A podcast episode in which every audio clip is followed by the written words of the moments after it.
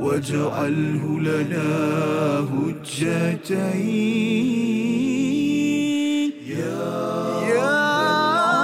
رب العالمين.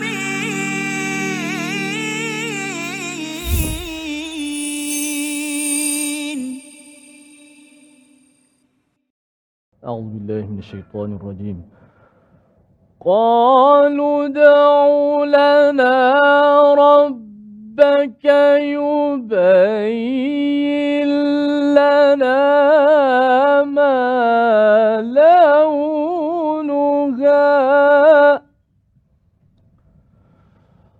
قال إنه يقول إنها بقرة صفراء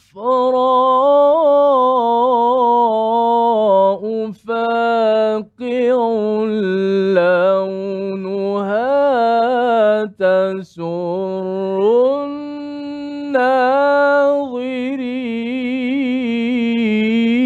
الناظرين صدق الله العظيم Assalamualaikum warahmatullahi wabarakatuh. Alhamdulillah wassalatu wassalamu ala Rasulillah wa ala alihi wa man wala syada la ilaha illallah syada Muhammadan abduhu wa rasuluhu. Allahumma salli ala sayidina Muhammad wa ala alihi wa sahbihi ajma'in. Amma ba'du. Apa khabar tuan-tuan dan puan yang dirahmati Allah sekalian yang berada di studio pada hari ini? Alhamdulillah saya ucapkan selamat datang daripada pelbagai lokasi yang akan dikongsikan nanti Ustaz Tir. Apa khabar? Baik, Alhamdulillah. Ustaz Fazal, apa khabar ini? Ya. Ramai hari ini Ustaz ya Betul. bersama di Betul. studio dan juga saya alu-alukan yang berada di online untuk terus kita istiqamah bersama Al-Quran penuh ceria, gembira dan sudah tentunya kita ingin sama-sama meneruskan pengajian kita daripada halaman yang ke-10 ayat 68 hingga 69. Mari sama-sama kita mulakan dengan doa kita subhanakala ilmalana illa ma 'allamtana innaka antal alimul hakim. Rabbi zidni ilma. Moga-moga Allah menambahkan keberkatan, kebaikan kepada semua yang berada di dalam studio pada hari ini Ustaz ya dan juga yang berada di rumah. Macam mana Ustaz? Apa khabar? Baik, Alhamdulillah. Uh, Ustaz Fazrul, kita pada hari ini uh, di studio uh, turut dimeriahkan lagi mm-hmm. uh, daripada uh, sahabat-sahabat Al-Quran yang sentiasa uh, istiqamah dengan Al-Quran. Kita ada daripada yang pertama daripada College Al-Quran Sayyidina Ali uh, Hmm. Kaksa daripada Bukit Katil Melaka. Orang Melaka. Ah, Oh, Masya Allah orang Melaka datang hari ini ramai pada orang Melaka. Mhm. Kat mana orang Melaka ini? Mana Alhamdulillah orang sihat Melaka. Oh, di sana Okey, orang Melaka. Alhamdulillah, Oh, Melaka di Masya sana. Allah. Okey. Okey.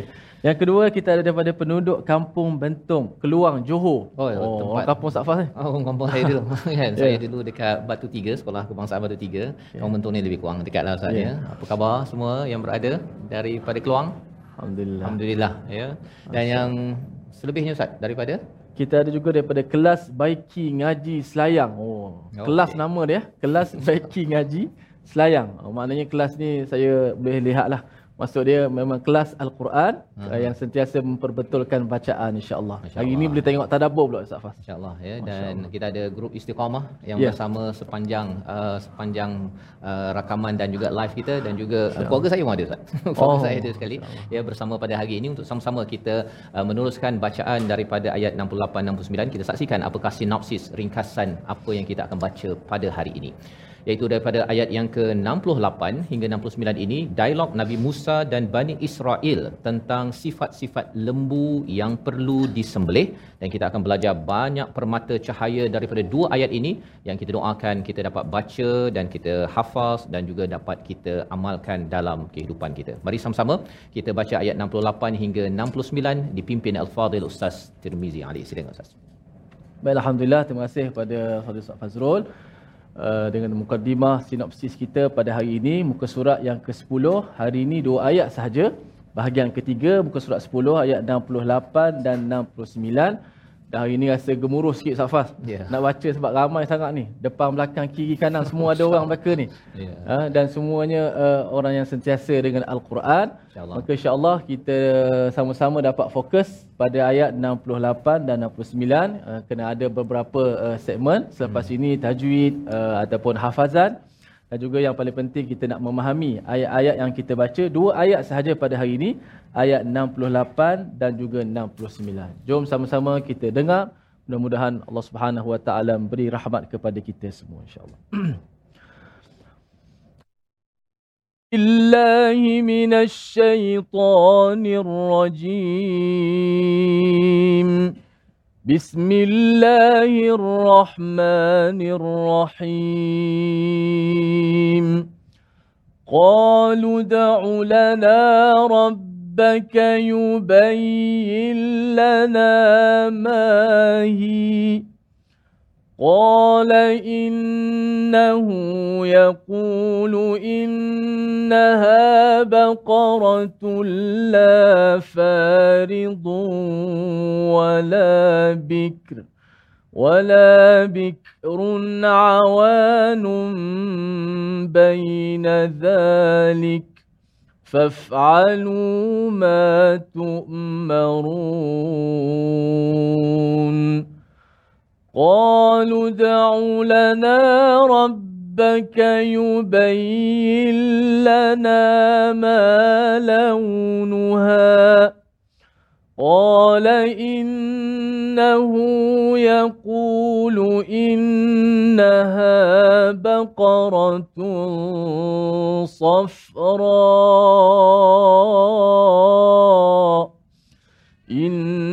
إنها بقرة صفراء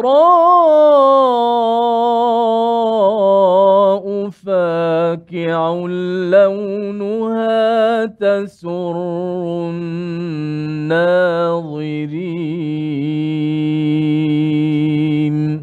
صدق الله العظيم. Allahumma itulah bacaan daripada ayat yang ke-68 hingga ayat yang ke-69. Terima kasih diucapkan pada Al-Fadhil Ustaz Tirmizi dan juga tuan-tuan yang mengikuti mungkin dalam hati dulu ya ataupun uh, juga di rumah yang mungkin uh, dengan dengan dengan terang ya diikuti dan selepas ini nanti kita akan mengulang balik semula kepada ayat yang sudah pun kita baca. Ayat 68 ini bila uh, peristiwa ya bermula daripada ayat yang ke-67 itu adalah peristiwa Al-Baqarah ya peristiwa Al-Baqarah iaitu lembu bertina yang diarahkan oleh Allah Subhanahu Wa Taala melalui kalam perkataan Nabi Musa alaihissalam untuk disembelih ya untuk disembelih. Dan sudah pun kita lihat dalam siri sebelum ini pada ayat 67 sehingga kan Nabi Nabi Musa uh, menyatakan respon apabila mereka menyatakan eh kau nak ejek kami ke? Nak mempermainkan kami kah dengan arahan itu? Maka Nabi Musa menyatakan a'udzu billahi an akuna minal jahilin. Aku ini berlindung dengan Allah daripada menjadi orang yang jahil satu orang yang jahil bukan kerana dia tak belajar tinggi ustaz ya tetapi kerana dia mengikut emosi dalam membuat keputusan. Satu, yang keduanya ialah apabila seseorang itu suka mengejek ataupun menyindir seseorang, itu tandanya seseorang itu sedang mengikut perasaan dan Nabi Musa sebagai seorang rasul, sebagai seorang pemimpin, sebagai seorang cikgu, ya kalau kita sebagai ayah, ibu ataupun cikgu-cikgu di sekolah, jangan selalu mudah untuk menyindir ustaz ya. Pasal kalau suka sindir, sebenarnya cikgu itu sebenarnya mengikut perasaan. Ya, ikut perasaan. Kalau salah dia cakap salah ajalah, ya. Kalau betul cakap betul tetapi jangan di disindir kerana ia adalah sebagai satu penyakit sebenarnya. Penyakit jahil. Ya, orang yang jahil adalah orang yang mungkin ada ilmu, mungkin tak ada ilmu, tetapi dia mengikut perasaan dan itu yang kita belajar pada ayat 67. Baik. Pada ayat yang ke-68, ya, apakah yang kita dengar sebentar tadi? Qalu lana rabbaka yubayyin lana ma hi. Uh, Bani Israel ini Ustaz ya, satu tadi dia tanya uh, kalau ayat 67 itu dia kata kamu ni ejek-ejek. Dah dapat dah apa yang perlu dibuat? Uh, mereka bertanya uh, tanyalah pada Tuhanmu ya qalu du'u lana rabbaka yubayyin lana ma hi. Uh, apa bendanya? Ya apakah uh, lembu betina itu? Jadi mereka bertanya soalan. Satu ialah bagaimana mereka bertanya? Mereka minta Nabi Musa untuk tanya pada Allah jadi nak menceritakan bahawa mereka ini suka mempermainkan. Dia kata Tuhan Tuhan kau tolong tanya pada Tuhan kau. Bukannya mereka mengakui bahawa itu adalah Tuhan, Tuhan mereka.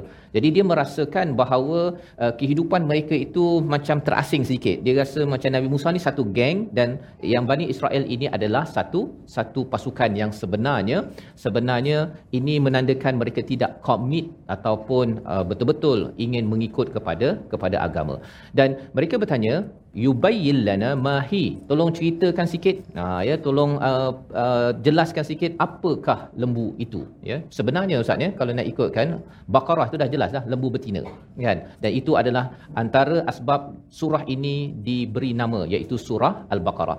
Tetapi mereka bertanya jadi nabi uh, Musa kalau ikutkan pada ulama tafsir uh, bukan sekadar nabi Musa dapat jawapan terus Nabi Musa perlu pergi ke Gua Tur bertanya kepada Allah dan bertanya dapat jawapan? Nabi Musa menjawab qala innahu yaqulu innaha baqarah. Sesungguhnya ia adalah lembu betina. Yang pertama la farid iaitu tidak tua iaitu uh, tidak terlampau tua dan wala bikrun. Bikrun ini yang tak melahirkan anak maksudnya kalau farid ini terlampau uh, tidak tua kalau wala bikr itu tidak muda ya maksudnya taklah terlampau kecil sangat jadi kalau ikutkan pada uh, penjelasan ialah uh, bagi ben, lembu betina yang baru sahaja melahirkan anak pertama. Jadi masih lagi segar, masih lagi kuat. Awanum baina dhalik di antara kedua umur tersebut.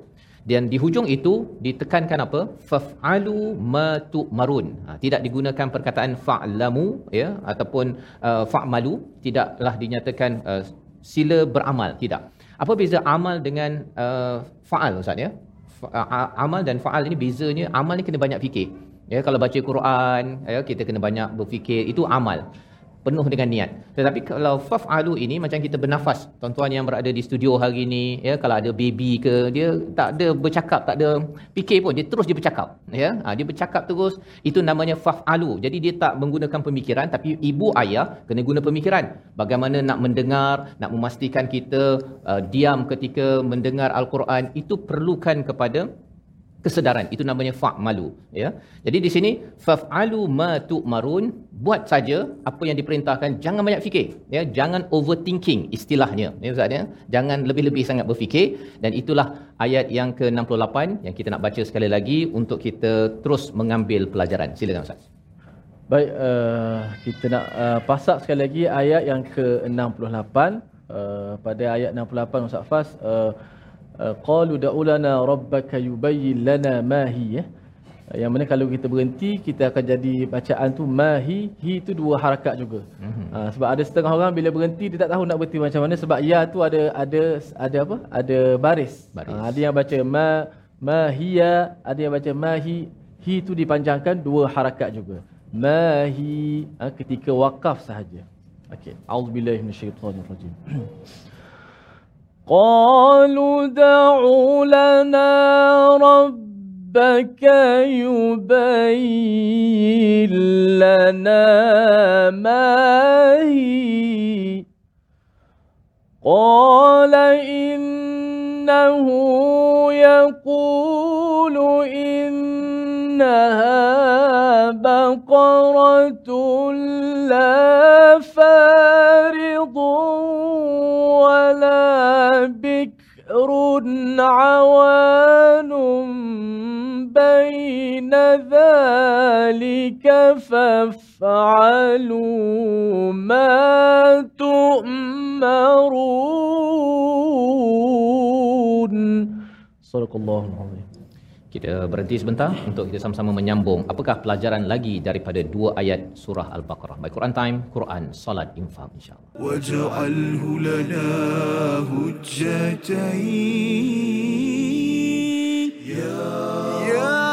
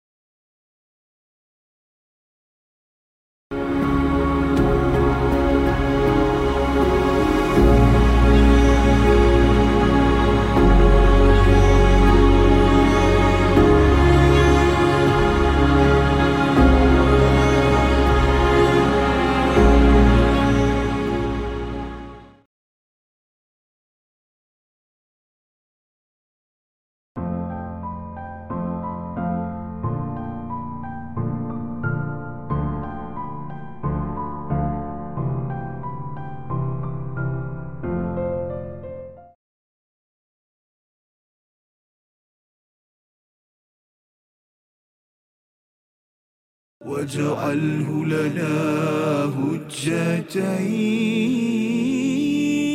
يا رب العالمين.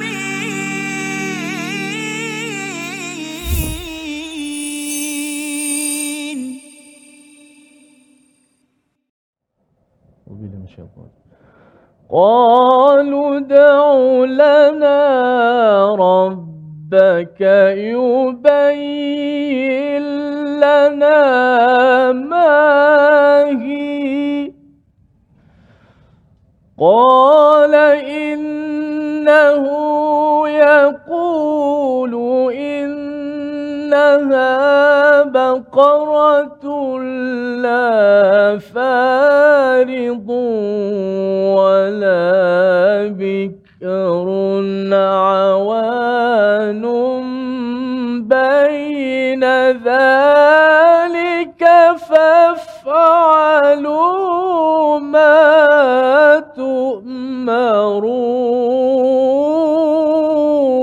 تؤمرون صدق الله Surah Al-Nazim kita adalah bacaan daripada ayat 68 kita kembali dalam My Quran Time Quran Salat Infak pada musim yang kedua. Dan saya mengalung-alungkan kehadiran bagi rakan-rakan sahabat yang berada di studio dan juga yang berada di rumah untuk sama-sama kita melihat sekali lagi pada ayat 68 ini soalan yang ditanyakan oleh Bani Israel. Ya kita beri perhatian ya jangan kita ganggu dengan kita memberi perhatian kepada ayat yang yang ada pada ayat 68 ini. Apakah perkataan yang perlu kita fokuskan iaitu qalu du'u lana rabbaka yubayyin lana mahi mereka bertanya kepada kepada Nabi Musa Ustaz ya. Mereka bertanya, ramai-ramai ni dia cakap uh, apa bendanya. Ha, jadi mereka ni uh, nak fokus kepada wahyu tapi dia cuba nak ganggu dengan soalan-soalan yang diberi perhatian oleh yang diberi perhatian oleh Nabi Musa alaihi salam. Nabi Musa sudah menyatakan bahawa innallah pada ayat yang ke-67 sesungguhnya Allah dah perintahkan, dah perintah ikut jelah kan. Jangan pula mengapa mengapa saya tak nak buat ya. Maka di hujung ayat 68 itu faf'alu ma tu'marun buat sahaja apa yang diperintahkan. Dalam hidup kita ustaz ya. Kalau kita diberi perintah itu uh, jalan saja. Jangan banyak tanya kan. Kalau kita banyak tanya mengapa pula saya kena ikut peraturan di mana? Di kelas ke, di studio ke, di mana sahaja, itu adalah antara perkara yang diamalkan oleh Bani Israel. Dan uh, per, perbincangan Imam Tantawi sebenarnya mengapa kisah ini dibawakan ya uh, peristiwa menyembelih kepada Baqarah ini dibawakan dahulu sebelum bercakap tentang isu. Kita tak tak bincang lagi isu apa apa sebabnya kena sembelih sembelih Baqarah ini Imam Tantawi menyatakan ya bahawa sebenarnya ia adalah untuk menarik perhatian. Kan kalau kita pun kalau ada orang cakap eh dia tu kena penjara lah uh, berapa tahun? 12 tahun contohnya. Eh apa saja kena penjara 12 tahun? Kita akan tertanya-tanya tetapi apa kesnya itu tidak lagi diketahui. Nanti kita akan baca. Satu. Yang keduanya ialah apabila bercakap tentang sembelih Baqarah Zat ya Baqarah ini adalah lambang kepada uh, berhala ya ataupun penyembahan yang salah di kalangan Bani Israel. Sebagaimana kita faham ya bagi tuan-tuan yang sudah pun mengikuti perbincangan tentang Bani Israel ini, mereka daripada Mesir. Mereka diselamatkan daripada Mesir oleh Nabi Musa dengan izin Allah daripada daripada Firaun. Bila mereka selamat, pada waktu itu mereka tengok ada orang sembah berhala, bila dah selamat daripada laut merah tersebut, dia kata Nabi Musa uh, buat macam mereka ya mereka baru saja diselamatkan oleh Allah Subhanahu Wa Taala tapi terus sahaja nak menyembah kepada bukan Tuhan yang menyelamatkan. Pelajaran untuk kita kadang-kadang kita dah selamat dalam kehidupan kita dah ada gaji, dah ada keluarga, macam-macam perkara kita dah diselamatkan. Kadang-kadang orang masih lagi uh, dia nak apa nak cari selain daripada Allah SWT masih lagi mungkin solatnya tak diberi perhatian ataupun Quran dia tidak mahu dibaca. Jadi ini adalah pelajaran untuk kita jangan sampai menjadi orang yang mencari berhala lain satu ataupun banyak songel ustaz. Banyak songel ini ialah mak ke ayah suruh buang sampah adik-adik yang ada kat sini ya ataupun untuk um, uh, dalam satu syarikat. Uh, dia tanya banyak. Dia tanya banyak itu sebenarnya untuk bukan sekadar untuk mengetahui tetapi dalam konteks Bani Israel ini untuk mengelak. Ada beza. Ada beza kalau kita tanya untuk mengetahui dengan tanya untuk mengelak. Kalau katakan belajar Quran Ustaz ya, mungkin pengalaman Ustaz uh, berjumpa dengan pelajar yang bertanya untuk mengetahui dengan bertanya untuk mengelak. Mana uh, boleh Ustaz kongsi sikit pengalaman?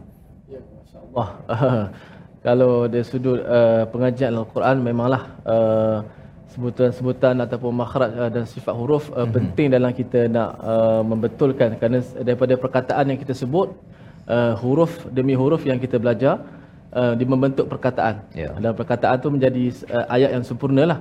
Maka kalau uh, silap menyebut perkataan tu maka uh, tidak menjadi makna seperti mana yang asal. Mm-hmm. Uh, maka uh, uh, celoteh-celoteh tu memang ada lah. Uh, kadang-kadang uh, bertanya uh, untuk beritahu kepada uh, kawan-kawan yang lain untuk dapat pengetahuan. Okey juga. Tapi okay. juga ada juga uh, yang yang bertanya tapi untuk uh, nak sebab uh, kadang-kadang benda-benda khilaf ni mereka suka di kalangan Ha. perkara-perkara yang khilaf dan untuk mendapatkan satu benda yang kelainan lah. Okey, nak dapatkan kelainan ya. Benda itu pertanyaan-pertanyaan yang sebenarnya uh, sekadar nak um, kelainan ya, bukannya kerana untuk belajar. Dan ini sebagai satu perkara dalam belajar Quran pun boleh berlaku.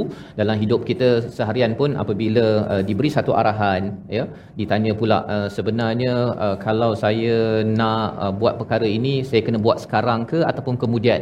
Kena buat saya saya seorang saja yang kena buat ke ataupun orang lain kena buat juga? Kalau kat tempat kerja ke ya kalau adik-beradik tu kan anak-anak misalnya kadang-kadang ada perkara tersebut yang tanya untuk delay untuk tangguhkan apa yang perlu dibuat Uh, dalam konteks Bani Israel ini sebenarnya mereka bertanya mereka nak mengelakkan daripada menyembelih perkara yang mereka pernah sembah iaitu lembu betina. Dan dalam tradisi sekarang pun ada agama yang menyembelih kepada lembu betina. Dan ini adalah antara agama yang terawal di dunia ini yang dibawakan oleh surah al-baqarah ini sebenarnya adalah makhluk biasa sahaja.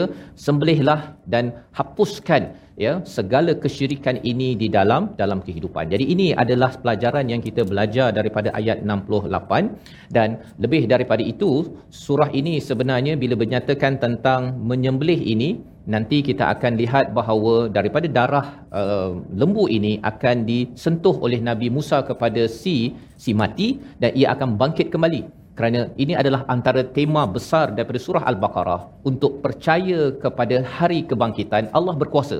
Allah berkuasa dan moga-moga dengan ayat 68 ini kita mengambil pelajaran buatlah apa yang diperintah Ustaz ya. Jangan banyak tanya jangan uh, melampau-lampau berfikir sampai uh, kalau ambil air semayang tu Ustaz ya dia sampai boleh sampai setengah jam pun ada. Kalau yang was-was tu kan Pasal apa? Pasal dia tidak mengambil pelajaran bahawa sebenarnya buat sahaja, ya bila kita buat sahaja nanti insya-Allah Allah akan membantu kita untuk terus beristiqamah di dalam apa yang kita laksanakan.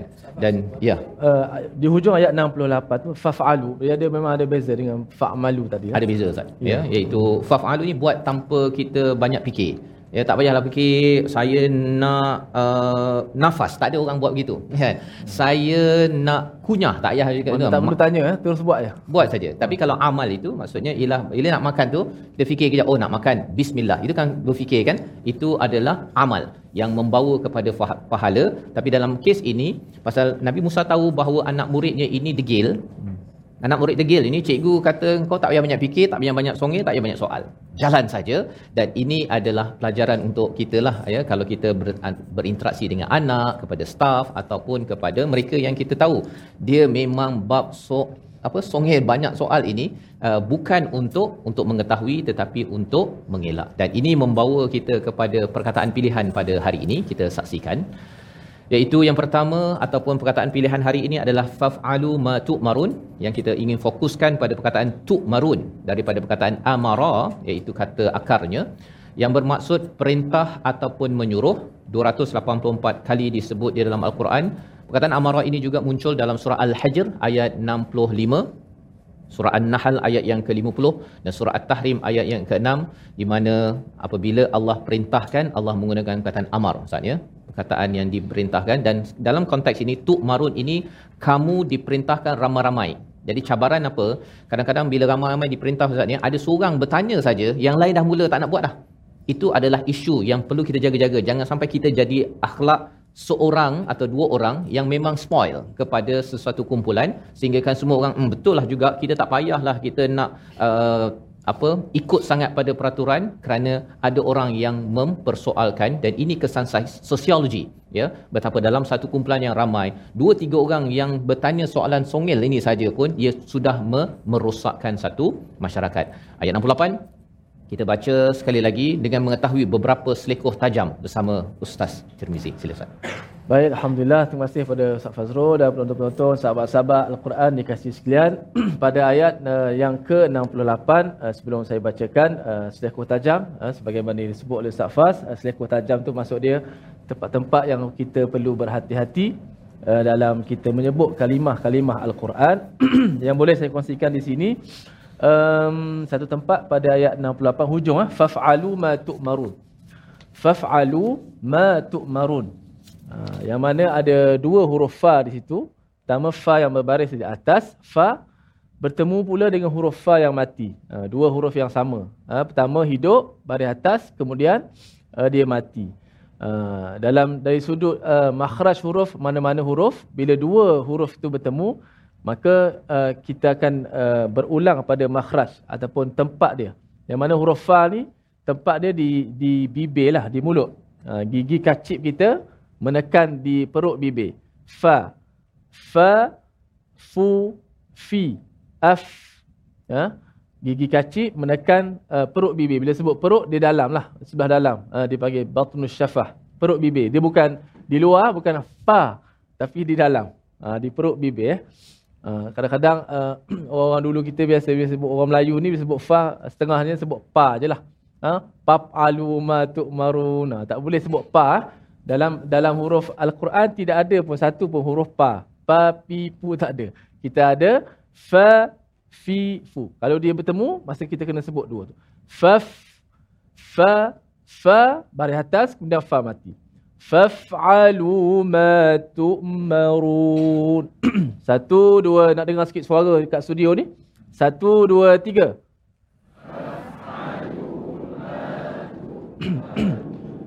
Sekali lagi. Faf'alu ma tu'marun.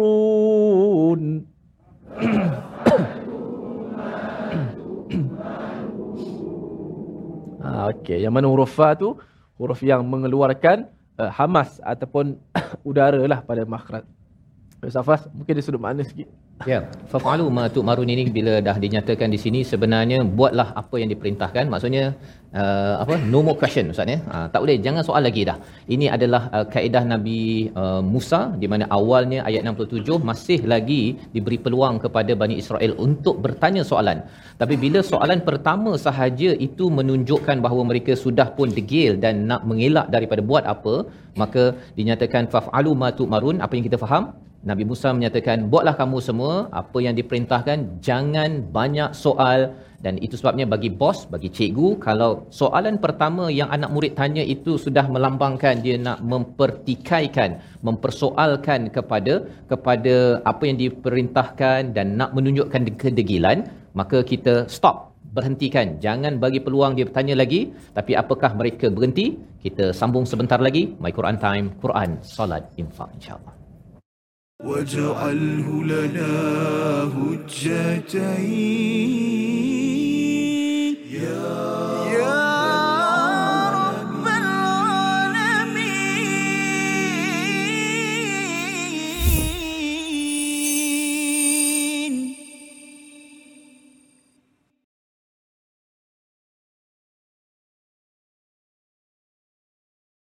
منه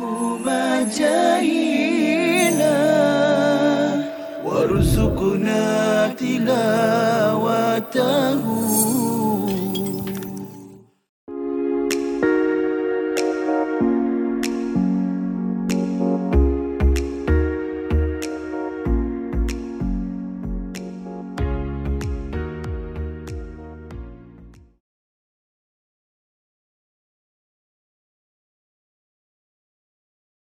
واجعله لنا هجتين.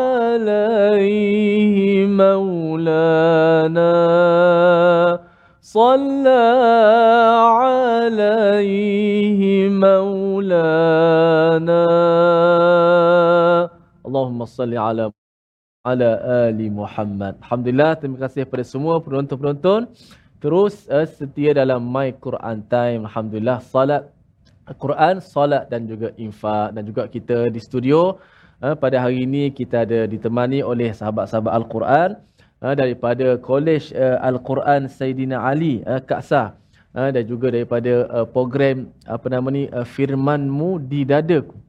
Oh, Firman wow. di bawah Jabatan Agama Islam Melaka lah. Uh, dipimpin juga oleh uh, Fadil Ustaz Usni Ali Hassan. Mm-hmm. Uh, yang merupakan imam di Masjid Ar-Rahman Simpang eh, Simpang Pulai betul lah? Masjid Ar-Rahman. Ya? Yeah? Okey, alhamdulillah. Dan, di Melaka lah. Saya pun dah dah sampai. Dah sampai di situ. Uh, insya-Allah. Uh, mudah-mudahan Ustaz Fazrul satu hari nanti kita ke sana My Quran Time insya-Allah.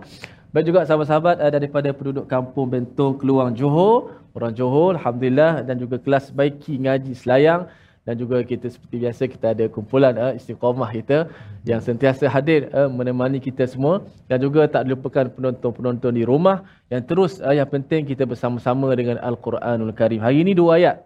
Uh, sekarang ni masuk segmen kita nak belajar sedikit uh, tajwid dan juga hafazan.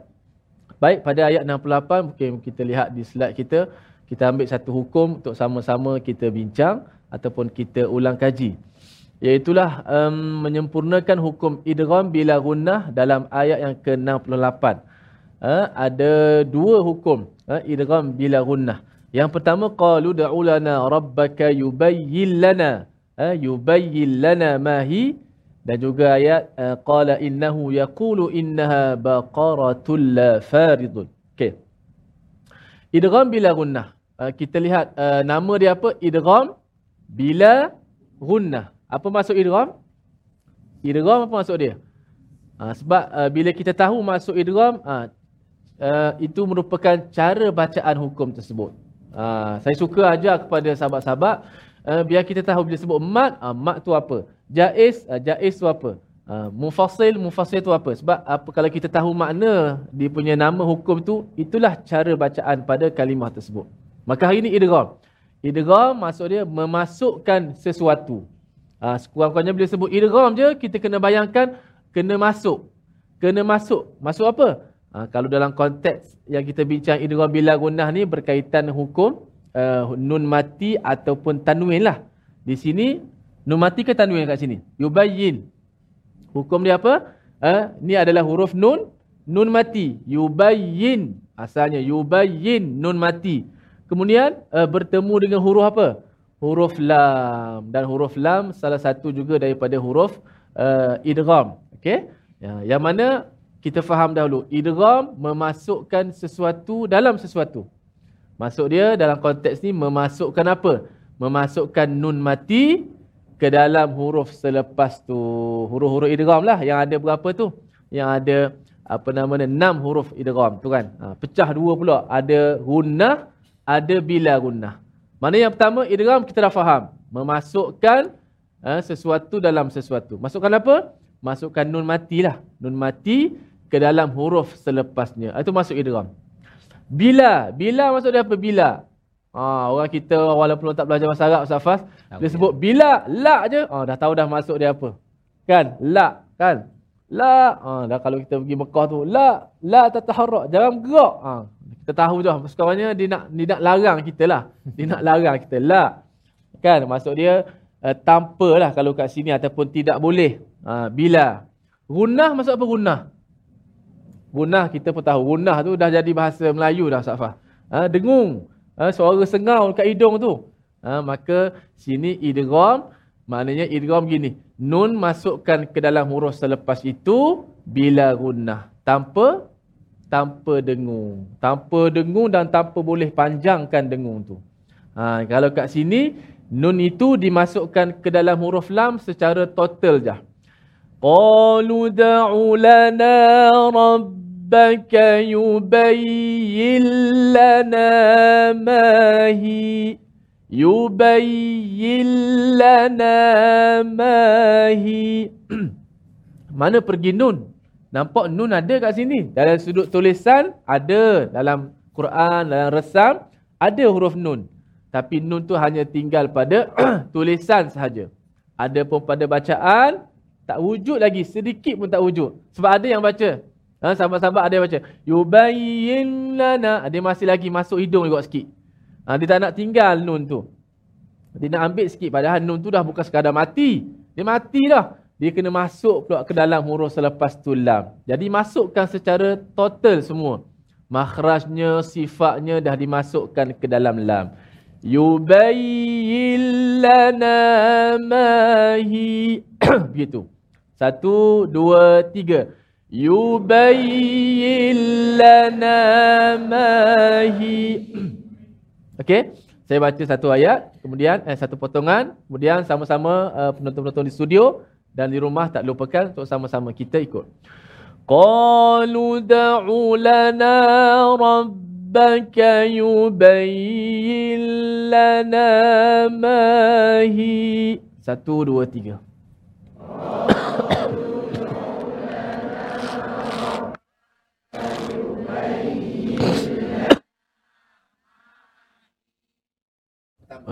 Yubayyin lana ma hi. Satu, dua, tiga.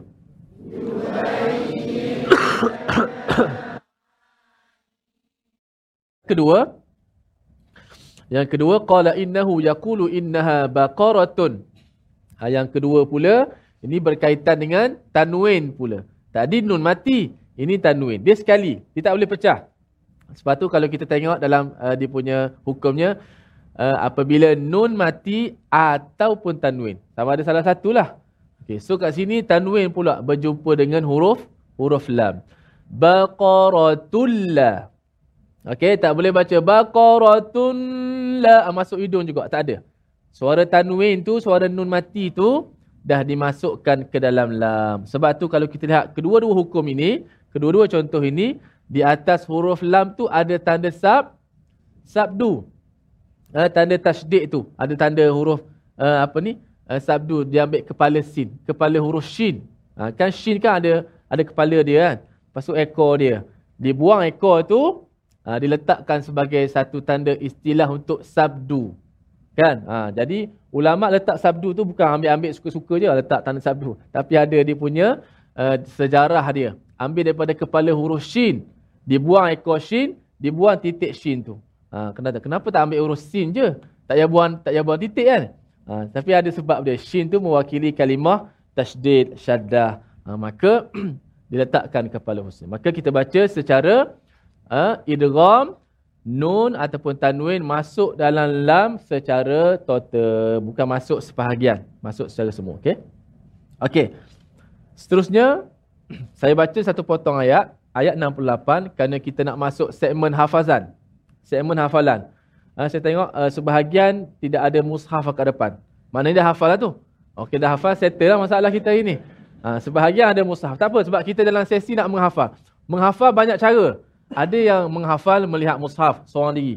Ada yang menghafal melalui suara ramai. Okey. Ada yang menghafal melalui bila saya baca, didengar dua tiga kali. Sebab ayat ni dah diulang daripada awal lagi. Daripada awal kita bersiaran dah diulang-ulang. Sengaja diulang-ulang supaya memang kita dengar, kita masuk dan kita dah faham tadabbur beberapa kalimah daripada Ustaz Fas tadi. Okey kita baca. Auzubillahi Qalu da'u lana rabbaka yubayyin lana ma hi. Satu, dua, tiga.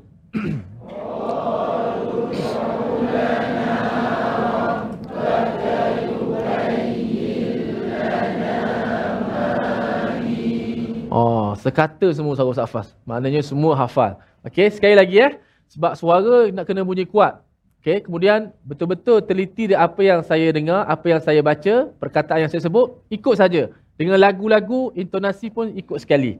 Okey. Qalu da'u lana rabbaka yubayyin lana ma hi.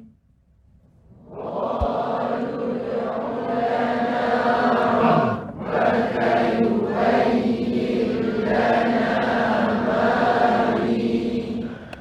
Sekali lagi. Qalu da'u lana rabbaka yubayyin lana ma hi.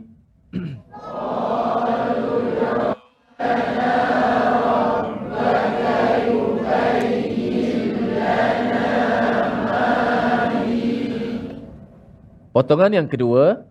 Qala inna yaqulu innaha baqaratun la faridun wa la bikr.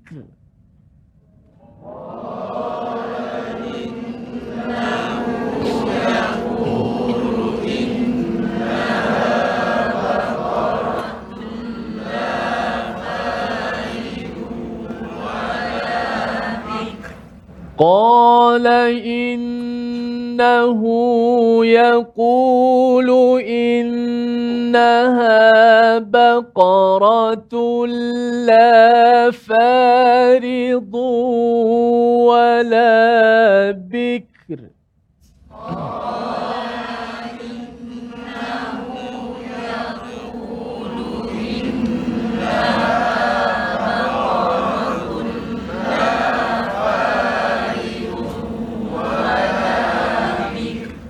kita gabung di antara dua uh, potongan ayat ini.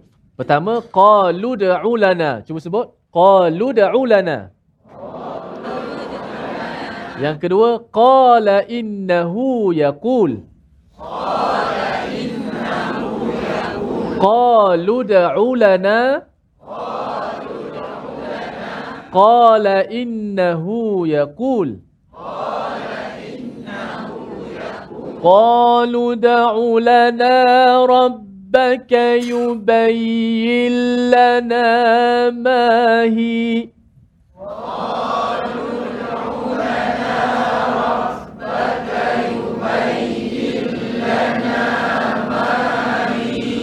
قال إن إنه يقول إنها بقرة لا فارض ولا بكر.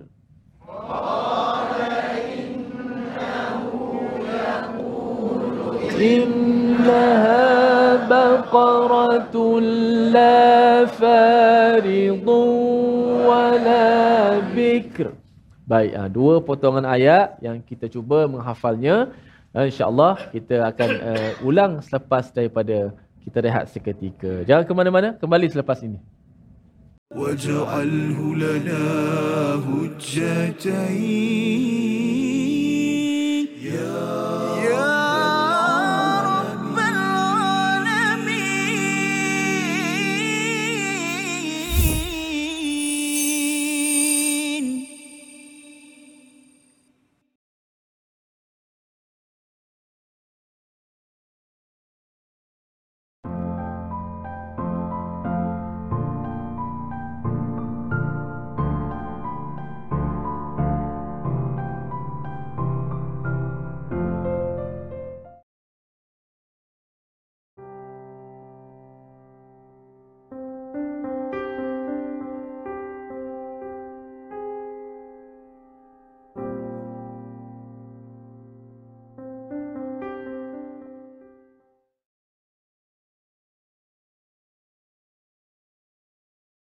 واجعله لنا هجتين يا يا رب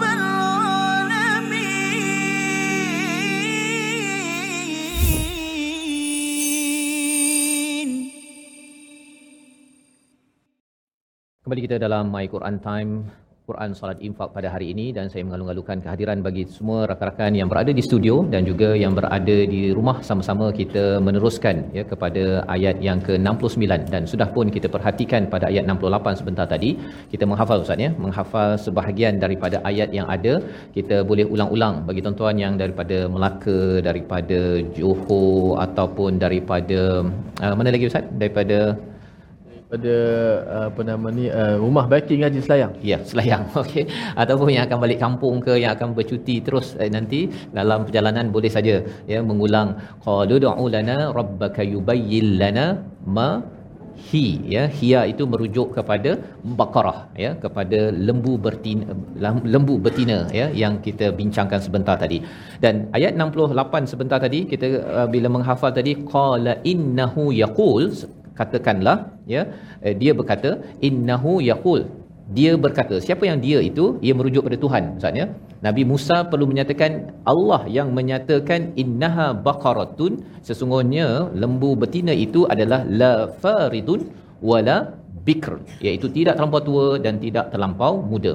Jadi ini adalah satu perbincangan oleh Imam Qurtubi. Dia menyatakan bahawa kalau ayat 67 itu uh, umum ustaz ya? Umum iaitu mana-mana lembu sahaja tetapi ayat 68 itu menasahkan dia mansuhkan kepada ayat 67 iaitu bukan umum lagi.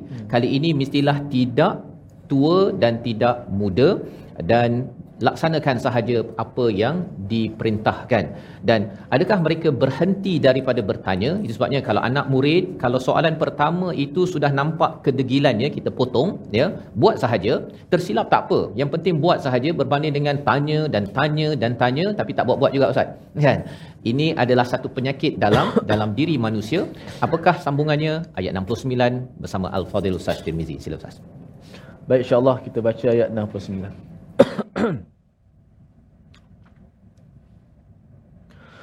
أعوذ بالله من الشيطان الرجيم. قالوا ادع لنا ربك يبين لنا ما لونها. قال إنه يقول إنها بقرة صفراء.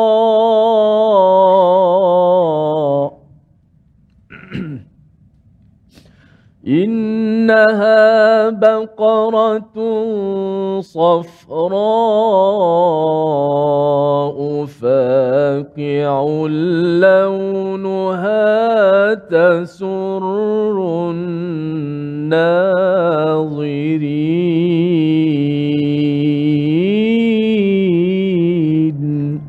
صدق الله العظيم.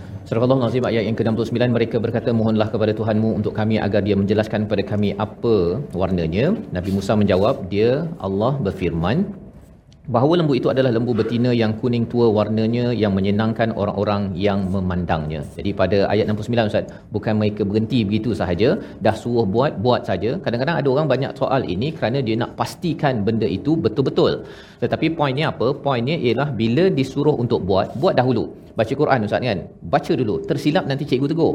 Tapi kalau kerana alif itu macam mana a i macam mana uh, mesti lidah ke sini ke situ banyak sangat tanya, tak buat-buat juga. Akhirnya ia menyebabkan istilah penyakit overthinking ya, melampau dalam berfikir dan ia boleh menyebabkan stres di dalam kehidupan. Ini salah satu daripada penyakit mental yang sebenarnya perlu diuruskan dan sudah pun kita belajar pada ayat 68. Ayat 69 mereka meneruskan pertanyaan qalu du'u lana rabbaka yubayyin lana ma launuha. Ya bertanya kepada tanya pada Tuhanmu wahai Musa uh, warna apa ya warna apa pula lembu tersebut? Sebenarnya boleh je pilih lembu mana-mana ustaz ya. Tapi mereka bertanya ini Nabi Musa perlu pergi ke At-Tur dan bertanya pada Allah datang balik dan memberi jawapan dalam bahagian yang seterusnya. Ini menunjukkan pelajaran apa? Cikgu yang sabar ustaz. Cikgu yang sabar cikgu yang tidak emosional adalah cikgu yang kalau perlu ber, apa um, mengulang-ulang ya mencari jawapan atas apa yang diminta oleh si anak murid si cikgu tetap sabar kalau nak ikutkan Nabi Musa ni kita dah uh, belajar ya nanti tuan-tuan kalau kita tengok kepada peristiwa Nabi Musa dibesarkan pernah menolak seorang uh, seorang Kipti Koptik di Mesir sampai orang tu terbunuh Nak ceritanya badan Nabi Musa ini memang sasa. Cikgu yang sado ni kalau rasanya dia nak pelangkung ataupun nak pergi tumbuk dia anak murid sepak ke, memang ter, apa sampai terhenyaklah si anak murid. Tetapi Nabi Musa sebagai seorang cikgu pada waktu ini tetap pergi bertemu Allah mencari jawapan. Jawapannya apa? Qala innahu yaqul. Kata uh, dia berkata Nabi Musa bercakap, Sesungguhnya Allah menyatakan innaha baqaratun safra iaitu lembu betina itu adalah kuning Ustaz. Ha, macam waju saya ni tapi bukan sekadar kuning macam ni. Faqi'un launuha dia pekat sikit. Ya. Mengapa warna kuning ini diberi perhatian? Kerana uh, lembu jarang warna kuning Ustaz jarang warna kuning. Warna hitam ada, ya, warna putih, putih uh, ni apa? Putih dengan hitam tumpuk-tumpuk macam dekat New Zealand biasa kita tengok tu. Tetapi warna kuning adalah amat jarang. Dia amat glaring istilahnya. Dia amat mempesonakan lau tasurrun nadhirin sehingga kan orang merasa kagum kepada kepada lembu tersebut. Dia lembu ya satu tapi tasurrun nadhirin ini dia menyenangkan dan mengkagumkan dia lebih kurang kalau orang anak-anak kita ustaz dia tak pernah tengok contohnya tak pernah tengok lembu.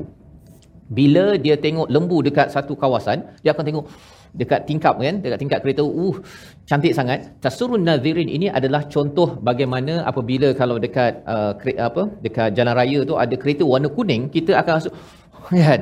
Apatah lagi kalau dalam kes ini warna warna apa warna lembu biasanya hitam putih ustaz kan Kuning amat jarang-jarang. Kalau kereta ada warna hitam, warna putih, tiba-tiba ada warna kuning, ianya adalah sesuatu yang rare, yang jarang dan ini kesan kepada Bani Israel makin menyusahkan mereka. Sepatutnya mereka boleh pilih sembelih je mana-mana lembu yang tua ke, muda ke, sudah pun susah, kali ini disusahkan lagi dan ini menunjukkan apa? Menyoal pada perkara yang perlu dibuat untuk mengelak sebenarnya menyusahkan lagi kepada kepada kita yang kita harapkan kita kalau diberi perintah buat sesuatu terus sahaja ia dilaksanakan. Kita baca sekali lagi ayat 69, kita perhatikan apakah bahagian-bahagian penting agar kita dapat baca dan dapat mengambil pelajaran. Silakan Ustaz. Baik, terima kasih uh, Ustaz Fazrul. Kita nak baca ayat 69.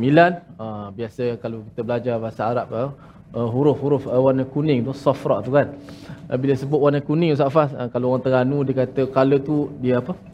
Uh, menyilau lah Menyilau. mata ataupun kata orang Terengganu celah celah Oh, celah. celah tu masuk dia color tu uh, dia dia orang kata memberi perhatian lah Ya. memberi perhatian uh, color kuning tu lah dan uh, memanglah uh, sifat Bani Israel begitulah uh, Ya. kita belajar daripada dulu sifat uh, Bani Israel yang supaya banyak kisah-kisah kedegilan dalam Quran ni mudah-mudahan kita tak tak jadi begitulah. Betul. ha, kita mempersoalkan sesuatu tapi tak buat pun. Tak kan? itu dulu saya saja juga tak mengaji juga. Oh tapi tanya gaya tanya tu masya-Allah macam khatam sebulan sekali. Masya kan? Allah, ha, tapi eh, itulah dengan al-Quran ini macam Ustaz Fah sebut.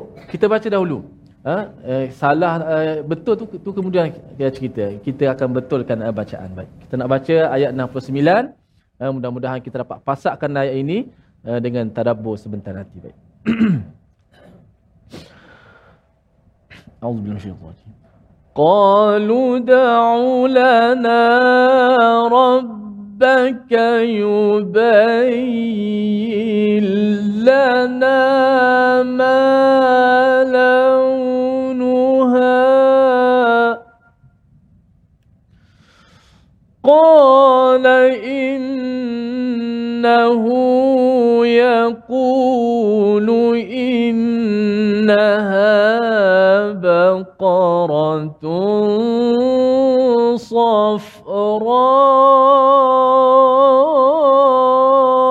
صفراء قال إنه يقول إنها بقرة صفراء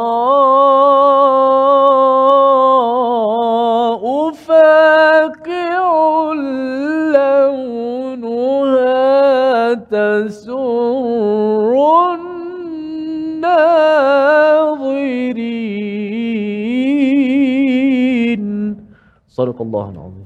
Sadaqallahul Azim. Itulah bacaan daripada ayat 69 membawa kepada resolusi kita pada hari ini. Kita saksikan.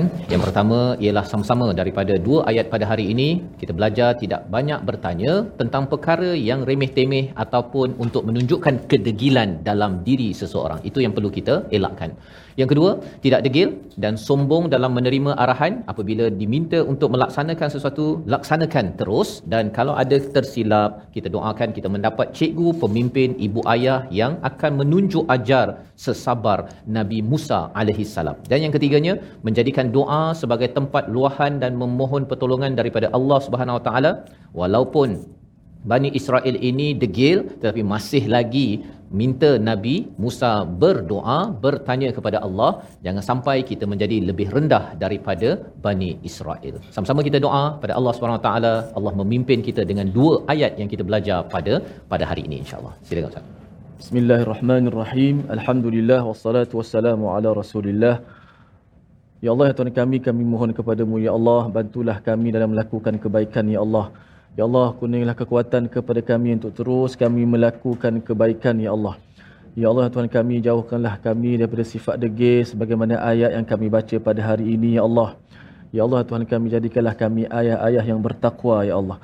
Ya Allah, jadikanlah kami ibu-ibu yang bertakwa, Ya Allah. Ya Allah, jadikanlah kami orang yang sentiasa istiqamah dengan Al-Quran, Ya Allah. Ya Allah jadikanlah kami orang yang sentiasa beramal dengan apa sahaja diperintahkan olehmu ya Allah daripada Al-Quran dan sunnah Nabi kami Muhammad sallallahu alaihi wasallam. Ya Allah jadikanlah pertemuan kami sebagai pertemuan yang dirahmati ya Allah. Golongkanlah kami orang yang sentiasa bertemu dan berpisah kerana-Mu ya Allah. Kerana Al-Quran kalammu ya Allah. Amin ya rabbal alamin walhamdulillahi rabbil alamin. Amin amin ya rabbal alamin. Moga Allah mengabulkan doa kita semua yang berada di studio ini untuk keluarga kita dan juga bagi tuan-tuan yang berada di rumah terus kita istiqamah bersama al-Quran dan salah satu daripada kesan al-Quran kita bawa dalam solat dan kita juga akan banyak membantu salah satu peluang tuan-tuan dalam platform gerakan Al-Quran, tabung gerakan Al-Quran yang tuan-tuan boleh sumbang bersama. Uh, dengan uh, sumbangan ini sebenarnya ia menghidupkan kepada program My Quran Time 2.0 ini. Dan juga kita doakan pelbagai program lain dalam negara kita.